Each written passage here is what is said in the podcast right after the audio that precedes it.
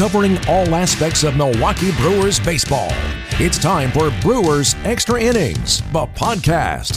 Here is your host, Matt Pauley. It is time for another edition of Brewers Extra Innings, the podcast powered by WTMJ Mobile. My name is Matt Pauley. Thank you so much for being tuned in. Another week where we're trying to figure out when and if there is going to be baseball a very unique week this week in the sense that uh, there were more coronavirus cases that hit baseball, and with that, spring training facilities were pretty much shut down. And if there is going to be baseball this summer, spring training 2.0 is going to have to happen at the team facilities in all the respective cities across Major League Baseball with the spring training facilities being shut down. The only exception might be the Toronto Blue Jays. Uh, that's going to be somewhat dictated on uh, what the Canadian government allows in terms of people coming in and going out and that sort of thing. But it's a, it's a complicated situation right now, and we'll get into that a bit uh, on today's podcast. Kyle Lobner is going to uh, join us. Uh, Kyle's been on the podcast a number of times. Of course, he's very connected to the Timber Rattlers, also uh, covers baseball, talks about baseball, writes about baseball for uh, the Shepherd Express and the Milwaukee Record. And he's got a new thing going with uh, pa- his uh, his Patreon's doing something really cool uh, this summer, and we're going to get into that with Kyle in just a few moments. I'm going to tell you now, and this is just kind of we've done this a few times over the last few weeks. Uh, I had the conversation with Kyle. We recorded it uh, Sunday afternoon. And not long after we were done recording, some more news did come out about the negotiations going on between players and owners it's kind of a darned if you do, darned if you don't situation when you're doing podcast and you're trying to talk about things that are current, you know, real time news. That it's just not. It's not what we do on a podcast, right? When generally the, the historically and what we've done on this podcast is we've tried to address kind of the the bigger issues, but right now, the, the, the one issue that exists in baseball is the labor negotiation. So we've talked about it. So a uh, conversation with Kyle is kind of through the prism of the information that was true around 1 o'clock, 1.30 on Sunday afternoon. Uh, before we get into kind of where we're at as I'm recording this part now about almost 8 o'clock on Sunday evening, uh, if you do want to get in contact with me, you could do so. Find me on Twitter at Matt Pauley on air, M A T T P A U L E Y on air. If you listen to the podcast on Apple Podcast and want to leave a ranking review and also subscribe to the podcast, that would be fantastic. So here is where we're at as of it is 7:50 p.m., 7:50 p.m. as I am recording this at the moment, and who knows what what the scenario and what the situation is going to be uh, come whenever you happen to be listening to this podcast. But there again, there seems to be some momentum towards a deal. Now, we've said that before, right? Every time there seems to be momentum towards a deal, that momentum dies very quickly. Here's why this feels a little bit different. Uh, this past week, the coronavirus hit baseball hard, and now the idea of even getting 70 games in seems incredibly unlikely. Just probably not going to happen. And some people feel like the owners are kind of using the current situation as a way to make sure that they don't play more than 60. Other people don't feel that way. Really, for, for the matter of this conversation, it really doesn't matter. What does matter is uh, considering the fact that spring training facilities were closed down and there's a number of players who are going to have to be quarantined now for a while. It's at the point in the calendar where really 70 games uh, doesn't look possible. It, it just doesn't seem like something that, in all likelihood, is going to end up happening. In fact, uh, Bob Nightingale of USA Today had a column that uh, got posted Sunday evening and said there were f- about 40 coronavirus positive tests among players and staff members last week uh, across Major League Baseball. That's that's notable. That's a. I don't know if that's a lot, but it's it's enough to take note of. It's not just a, a, random case here and a random case there. That's a that's that's a big enough number that you need to really take a look at it. And now it does bring into question: Can they even play a season? Is the from a health and safety standpoint, can they even get a season in?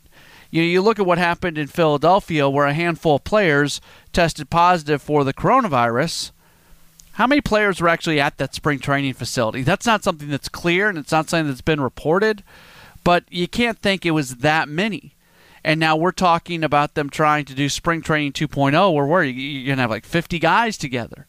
Um, it's if you have another big outbreak like that, it's it might just be tough to start a season. So figuring out a way to get the framework of a season done is probably more important now on both sides than it was even this time last week. So what happened was there seems to be a, a little bit of a common ground between the players and the owners, which there is very little of that.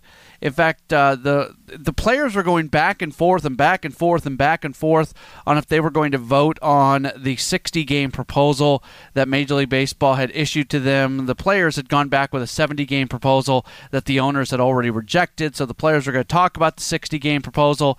In the 60 game proposal, there would be the expanded playoff. Uh, there would be an agreement not to file a grievance. The grievance seems to be uh, a big deal in all of this. And the players first we're going to vote on it, then we're not going to vote on it, then we're going to vote on it, and then we're not going to vote on it. And Tony, Tony Clark evidently received uh, a message from Rob Manfred that they agreed that they could take out some of the things like the expanded playoff. The expanded playoff was set to be for both 2020 and 2021. Well, baseball evidently has agreed to not automatically put it in for 2021, uh, depending on the circumstances and how much baseball is played this year and things like that, because there's this feeling from from the baseball players that they're giving away too much that they're allowing the owners to get all this extra playoff revenue, that they're allowing the owners to skate without facing a grievance. What are you actually getting for those things? And from a Major League Baseball standpoint, they at least tried to show a little bit of something in terms of what they would take back uh, where the players would not be giving up quite as much. Now, is that enough to get a deal done? The skeptical side of me says no, probably not but I can also say at least there seems to be some movement towards a common ground. Now, there's still $300 million separating the two sides when you talk about a 60 game proposal versus a 70 game proposal, but at some point in time, you're just you're not going to get 70 games in. So if it becomes either a 60 game schedule or a 50 game schedule, and at 50 games you don't give anything to the owners, at 60 games you give them the expanded playoff and all that other stuff, players have to be thinking, okay, what makes the most sense? And again, I, I don't know what the players if they're going to go for it or not. I don't feel like as it sits right now, just with those uh, those small concessions from the owners, that that would be enough to get a deal done. But maybe it will. So I've got a little bit more optimism as it sits right now that baseball is going to be played at some point this summer. Uh, let me let me rephrase that. I've got more optimism that the framework of a deal or a deal to play baseball is going to get potentially worked out. I still I, I I don't know how to evaluate and how to judge what's going on with the coronavirus. There's no set standard protocols across uh, Major League Baseball facilities. So that's part of the problem. And once players start going into the facilities where they're going to hold spring training, you can bet that there's going to be a ton of protocols in place. And if you remember, Major League Baseball had sent to the uh, players this the, this very long document uh, going through all the different protocols that they want in place uh, to be able to be safe uh, with the coronavirus. And players were good with some things. They weren't good with other things. They didn't want players to be taking showers at the ballpark after games, go home and take a shower.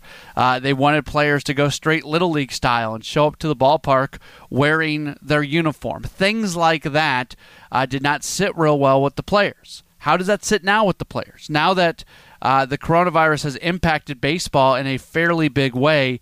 Does that change the way players view those things? Those are all things that have to get worked through. So I say all that to say this it does seem like for the first time, players and owners are kind of. I don't know if they're on the same page, but at least they they're in the same chapter. They're they're they they realize that while they have a lot of differences, they do have some similarities, especially in that they are battling, uh, trying to play baseball while we're in the middle of a pandemic. And those things seem to be bringing the sides together. We'll see what we're saying next Sunday, right? Like every Sunday, it's not just every Sunday, every day, seemingly, it is a new story. All right, so uh, on the podcast this week, we are going to be joined by Kyle Lobner. Again, we recorded this interview uh, about 1 o'clock Sunday afternoon. So when we recorded this interview, the concessions from Major League Baseball uh, had not yet been offered to the players. So just remember that this interview is taking place uh, at a time where concessions had not yet been offered, where it seems like there's there's more of a chance that players are going to accept a deal now, or at least they're maybe closer to being on a path to accepting a deal as a result of those concessions. So just know that hadn't happened yet by the time we had this conversation. And with that, we do welcome on Kyle Lobner to the podcast. Kyle, always appreciate you taking some time. How are you? I'm doing all right. How are you? I'm all right. Uh, now I'm going to start this interview by saying we are talking at 1:03 p.m. on Sunday, and Major League Baseball players are supposedly going to vote on the Major League Baseball 60 game plan today we I am assuming that they are going to reject that plan, and that's kind of based going to be how our conversation is based. But I guess there's always a chance that this conversation will not be quite as uh, relevant by the time people are listening if things go in the other direction. But all that being said. Can you describe kind of your frustration level, especially over the last uh, week and a half or so as the negotiations have continued on? Uh, my frustration levels are pretty high. Uh, and I think uh, folks who have been reading my stuff at the Shepherd Express the last couple of weeks, uh, that won't be news to them. That my frustration level is getting pretty high with baseball right now. Um, even as somebody who generally tries to, to take the high road on stuff like this, tries to stay out of conflict, um, you know, tries to show people a fun fact instead of giving them a peek behind the curtain. Uh, these last couple of weeks, it, it's been hard for even me uh, to to stay out of this. I, I wrote a piece last week um, discussing how basically this is down to the owner's decision whether they want to save the game um, or whether they want to save a few dollars. Um, and it, it has gotten just so ugly. Um, and you know the, the owners have taken advantage of the fact that when there's a conflict, people blame both sides. Um, but realistically, it's really hard to argue that um, the strife that we've seen over the possible resumption of a 2020 season is anybody's fault but the owners. It's been something that's really come into light as more and more offers have been made. Is basically the owners are willing to pay X amount of dollars, and it doesn't matter if there's 50 games, 60 games, 70 games, 80 games, they're willing to pay X amount of dollars, and they really haven't moved too far off of that number some people want to focus in on the different proposals and, and, feel like there is change, but in in a financial way, there really hasn't been that much change from the owners, has there been? No, and the magic number has been about 33%. Uh, the owners have been willing to pay about 33% of the players' quote unquote guaranteed salaries for this season um, in all the proposals. And so whether it was 50 games at full prorated pay, or you know 70 games at a percentage of pay or 80 games at a lower percentage of pay or a sliding scale it all comes back to about the same number uh, now this most recent proposal came up a little uh, but not a lot um, and I, I think the players have every right to feel like um, a they signed an agreement with the owners back in march that still has um, some elements of it that are binding certainly um, not the least of which is their expectation they should get prorated pay and their expectation that the owners should agree to start the season as soon as it's feasible and play as many games as feasible. Um, but additionally, um, the even if baseball is not making as much money as they would have expected this season, and I don't think there's anyone out there who believes that the owners are making money hand over fist this year, um, the players have a very real argument to make that baseball has grown exponentially year over year, at least in terms of profit margin, for a long time. Um, that in 2019, the owners made about $10.7 billion in revenue. That was 4% more than they made the year before, which was a record. They've set a record every year since 2010, and 4% was the smallest year over year increase they've had in a decade. Um, meanwhile, salaries have not gone up that much. Um, and so the owners have made money hand over fist for quite some time. Um, at the very least, you know, in terms of the overall numbers, if not even in terms of day-to-day revenues, um, while franchise values have also skyrocketed, the players really haven't participated in that. And if the owners weren't willing to let the players participate in that new revenue, then I don't know why they should expect the players to participate in their new losses. Part of what owners really want is the expanded postseason, and they also want to make sure that players don't file a grievance. Now, the second thing doesn't seem to be quite as important here recently. Maybe that's because they feel like they've proven good faith negotiating in what's happened over the last few days. But the first thing, in terms of the expanded playoff, and that's that's what that's kind of what the players control right now because if the players don't take the 60 game plan as we don't really expect them to go with then they're not giving the owners the 60 game plan or excuse me the uh, the expanded playoffs at that point and that impacts revenue.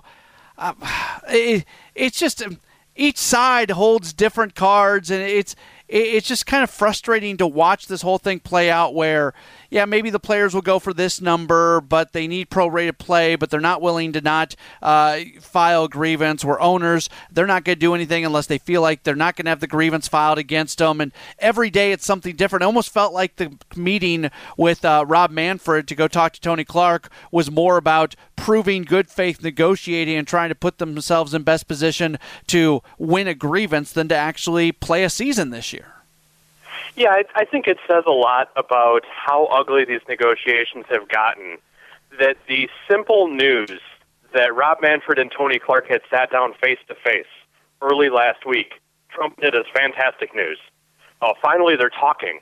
Well, I mean, yeah, they're talking. That should be the basic expectation. Um, and the fact that things had gotten so bad that that was a surprise um, really just kind of highlights where we're at right now. Um, and yeah, it, it's gotten ugly. Um, unfortunately, it has gotten ugly kind of at the 11th hour. Uh, there was a lot of posturing that came to this point um, when there probably could have been negotiations about you know a, a possible solution instead. Um, and now there's you know some progress towards an agreement at a point where um, national public health may mm-hmm. very well be the factor that prevents a season anyway. Um, and so, yeah, it, it is certainly frustrating. Um, and it's frustrating at a time when there's not much else going on. And so it is the top national story just about every day um, that they're not making progress. And so, yeah, you would think that at some point both sides would look at this and would say, you know what, we're doing more damage to the game by bickering um, or by delaying action than anybody would suffer if they actually just played a season the March agreement basically said that if they cannot play a season due to health issues, players would still receive their service time for the year right. and they would not have to return the money that was given at the beginning of this of what would have been the season. If you're the player and I know the players have done the when and where, but the the health situation as we talk right now doesn't look great after the Phillies and the Astros and the Blue Jays have had players test positive and a front office people from uh, from the Yankees. If your players, it, there has to be a group of players, especially ones who have a number of years left on their contract. They're already making big money, and maybe they would have only gotten paid 30 to 35 percent of their salary this year. That that group of players, there has to be some of them that are saying they're going it's not worth it to play this year, right? Uh, you know, at the moment, we're not seeing that. I mean, and deep down in their heart of hearts, yeah, there probably are some guys whose individual best interest um, is there not being a season this year or sitting out. Uh, but I think, you know, to date, the players have been pretty good about presenting a united front and recognizing that, you know, for Gerrit Cole, this season is not a tremendously big deal. Um, if Gerrit Cole gives his arm a rest for a year and comes back and still makes $200 million over the next decade, Gerrit Cole is probably going to be all right. But for every Gerrit Cole that's out there, there are about 50 players where this year would have been their first year in the big leagues. You know, they have played five years of minor league baseball or seven years of minor league baseball and made, you know, maybe a $100,000 over that time, if that. Um, you know, their their signing bonus is long gone. They've been living paycheck to paycheck for years. Their MLB career may project to be two or three seasons, and now one of them is not happening.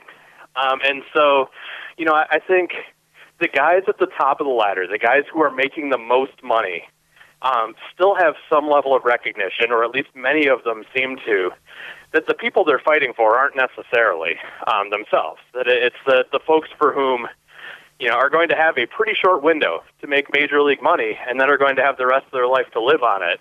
Um, and so it's increasingly important that those folks get a fair shake out of this. It seems like to me that there's four main parts of these negotiations in terms of the people involved. On the player side, you have Tony Clark and you have Bruce Meyer, and then on the other side, you have Rob Manfred and you have Dan Halem. And it just seems like of these four individuals, none of them really want to take a step forward. It, it, and Michael Weiner was somebody who he represented the players well. He got great deals done, but there was always this feeling that he could work out a deal. And there doesn't seem to be that feeling with any of these four individuals. And whether we want to put blame on owners or put blame on players, everybody's posturing probably for the next collective bargaining agreement that's going to be negotiated here in a year and a half. But you agree that it feels like none of those four individuals really are interested in making a big move in these negotiations. You know, I, I think you and I have a very different recollection of how negotiations went under Michael Weiner when he was heading the Players Association because um, I, I think deals got done quickly um, in his when under his tenure, um, but they got done quickly because the players really did not go come out well in those agreements. Um, those were agreements where you know, owners got major concessions, and uh, the players got the much talked about uh, clubhouse chef. You know, they they really didn't get much in return. Um, they didn't fix things like service time manipulation. You know, they didn't fix things like a free agent model that increasingly is leaving players without contracts at a time when they were supposed to be making the most money they make in their careers.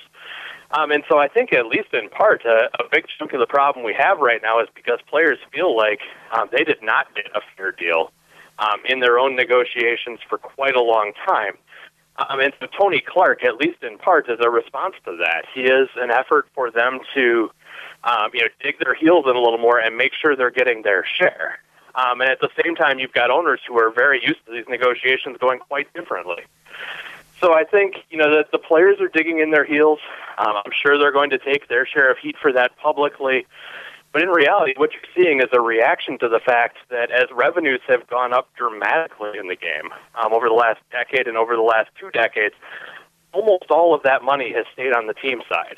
Um, and the the owners can come out and make the case that baseball is not very profitable until um, the cows come home, and they have really tried to. Uh, but the raw numbers paint a very different picture. The raw numbers show about $11 billion in revenue last year, um, and a relatively small percentage of that that made its way to the people that fans are paying to see. You know, that's really interesting what you just said. Uh, because the I don't think I'm alone in this. The general consensus has been the last collective bargaining agreement uh, that was signed was was very very very owner friendly and the players absolutely lost that one.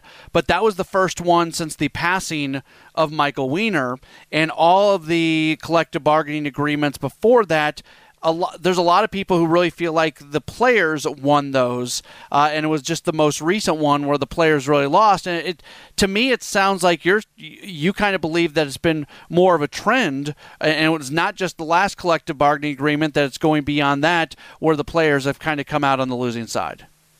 Uh, the last one was the worst one, but I think you know, when when you look back, um, some of the the problems with these collective bargaining agreements have gotten a little more egregious.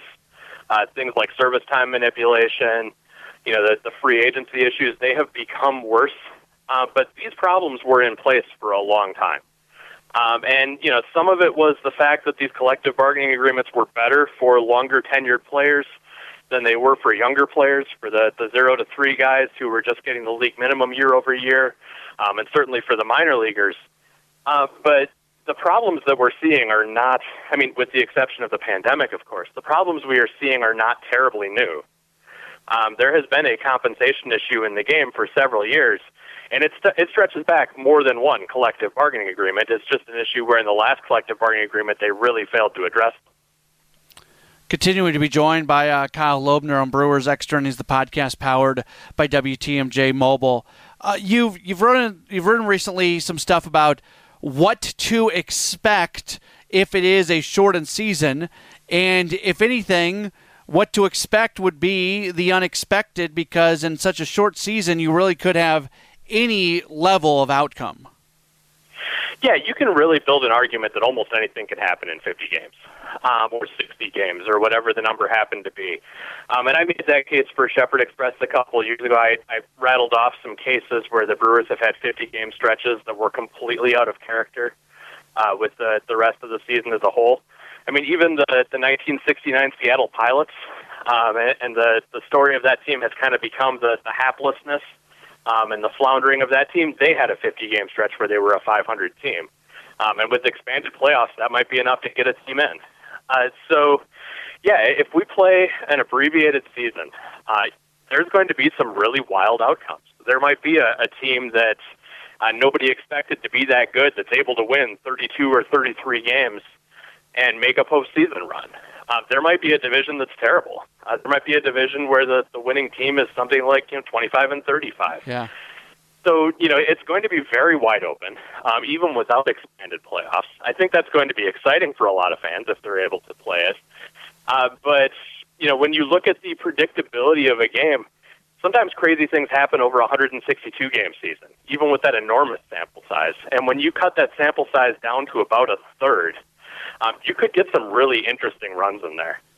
If somebody said a a ba- an average record or hit above 400 or did something incredibly spectacular when it came to ERA and they played 50 to 60 games, how would you view uh, view those type of quote unquote records?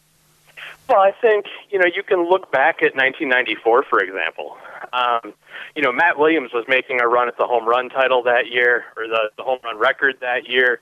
Tony Gwynn was on pace to to approach 400 that season. Um, those are things we still talk about 26 years later. You know, those, those are still things I was able to rattle off off the top of my head. And so, if you see somebody who comes out and you know just kind of blows the doors off the league in a 60 game season, I think we will, you know, for years wonder what could have been. Now, I think the odds of somebody hitting 400 even for 60 games are really low. Uh, the last player to hit 400 in even 150 plate appearances uh, was a guy named Bob Hazle with the Milwaukee Braves back in 1957. Um, so the odds of somebody hitting 400 even in a short season aren't very good. Uh, but with that said, yeah, there there may be some interesting marks that, that get an asterisk next to them um, on the all-time list, especially the stats. Before we let you go, uh, we had Chris Mehring on the podcast a few weeks ago, but Uh, it just does not look like there's going to be minor league baseball this year. That would be a shocking development if there was any form of, a, of, of affiliated minor league baseball this year.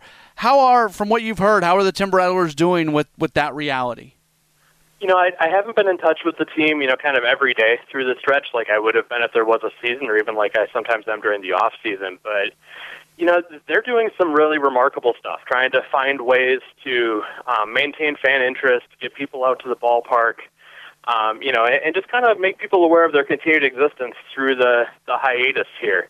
Um, I know they're doing movie nights at the ballpark. They've got a couple of those coming up. Um, they've been doing takeout fish fries on Friday at the ballpark. Uh, they have Udder Tuggers uh, merchandise in stock again. Uh, fans can go online and check that out. That was a, a huge seller last year. And I give them a lot of credit because there are uh, minor league organizations around the sport that have, you know, either completely closed their doors or furloughed their staff or, you know, really kind of just rolled up the sidewalks during the pandemic.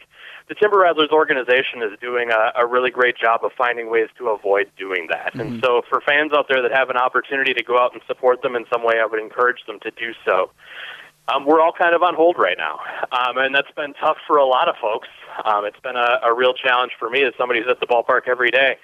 Uh, but it, it's an even bigger challenge for the folks who have this as their primary source of income. And at the end of the day, you know, as we talk about all the frustrations going on with baseball right now, there's a lot of people whose day-to-day income is kind of hanging in the balance while the owners and the players play fast and loose with this.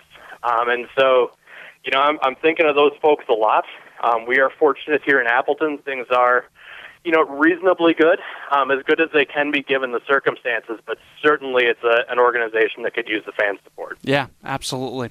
Uh, Kyle, great stuff as always. Encourage people to uh, read you. Your weekly uh, piece in the Shepherd Express is always something uh, that I enjoy being able to see. Encourage uh, people to uh, head to Twitter, follow you at by Kyle Lobner K Y L E L O B N E R. Kyle, thanks so much for the time, and we'll do this again real soon. Hey, thank you. If I could plug one more thing Yeah. before I go. Um, if you head to Twitter and follow me at by Kyle Lobner, you can also check out my Patreon, where I produce uh, Brewers history every day, um, all through the this hiatus here. Um, we've been looking back today, for example, on Sunday uh, was the anniversary of Hank Aaron's only three home run game of his career, and also Bob Uecker's only grand slam. Uh, so I've been having a lot of fun every day, you know, kind of keeping my pencil sharp, uh, going back and writing about Brewer history, finding kind of the, the big stuff and the small stuff that fans might have missed over time, um, and sharing it on Patreon. So what uh, what motivated you to uh, to do that? Just to have something during this period? Yeah, you know, as the season approached uh, this March and it became clear that it was going to be at least a delayed start and we were going to be waiting a little while, um, I was hearing from folks a lot on Twitter or seeing frustration that baseball content had kind of diminished a little bit. Um, there were still people who had kind of that, that gap in their life to fill. Mm-hmm. Um, and so I thought, you know, there's a, a lot of baseball history in the, the city of Milwaukee between the Milwaukee Braves' 13 years here, um, in addition to now 50 years of Brewers baseball. And so, you know, there's almost always something on my Today in Brewer History calendar to write about. Um, and I'm writing a little less as things are going on. I've been, you know, kind of put on hold by a couple of freelance clients right now. So I've got the time, uh, and I have the energy and, the passion for it. And so, you know, hopefully folks are getting an opportunity to enjoy some of that day to day. I've tried to produce a, a variety of cool stuff, whether it's recent history, looking back at the last couple of years, stuff from the Milwaukee Braves era, everything in between. So it's something new every day. Um, it gives me an opportunity to, to kind of stay sharp and focused, and hopefully people are finding it enjoyable. Yeah, hope so for sure. Again, people can uh, find your Patreon. You can find the link to it uh, on your Twitter page. Kyle, really appreciate your time. Uh, thank you so much for doing this. Hey, thank you. Have a good day. Kyle Lobner joining us here on Brewers Extra Innings, the podcast powered by WTMJ Mobile. And that's just about going to do it for uh, this week's podcast. It's going to be an interesting few days. By the time you're listening to this podcast, we might already have an idea if players and owners are really going to be able to come together on a potential agreement on Sunday. It seemed like there was some momentum towards that happening. But again, that momentum has existed previously a number of times, and there always seems to be something that gets in the way. Most notably, the players, I don't think, trust the owners, and there, there's a fight going on, and neither side wants to lose the fight. And sometimes I think that has uh, overshadowed some of the other things going on. But again, with what's happened over the last less than a week when it comes to so many players across Major League Baseball testing positive for the coronavirus, uh, maybe that changes things. Maybe that changes the spirit and the tone of the conversations. All we can do is wait and find out. I will talk to you again next week with another edition of Brewers Extra Innings, the podcast powered by WTMJ Mobile. Thanks for listening to Brewers Extra Innings, the podcast. Matt will be back next week with another episode. For all the latest Brewers news, keep listening to the home of the Brewers. News Radio 620 WTMJ.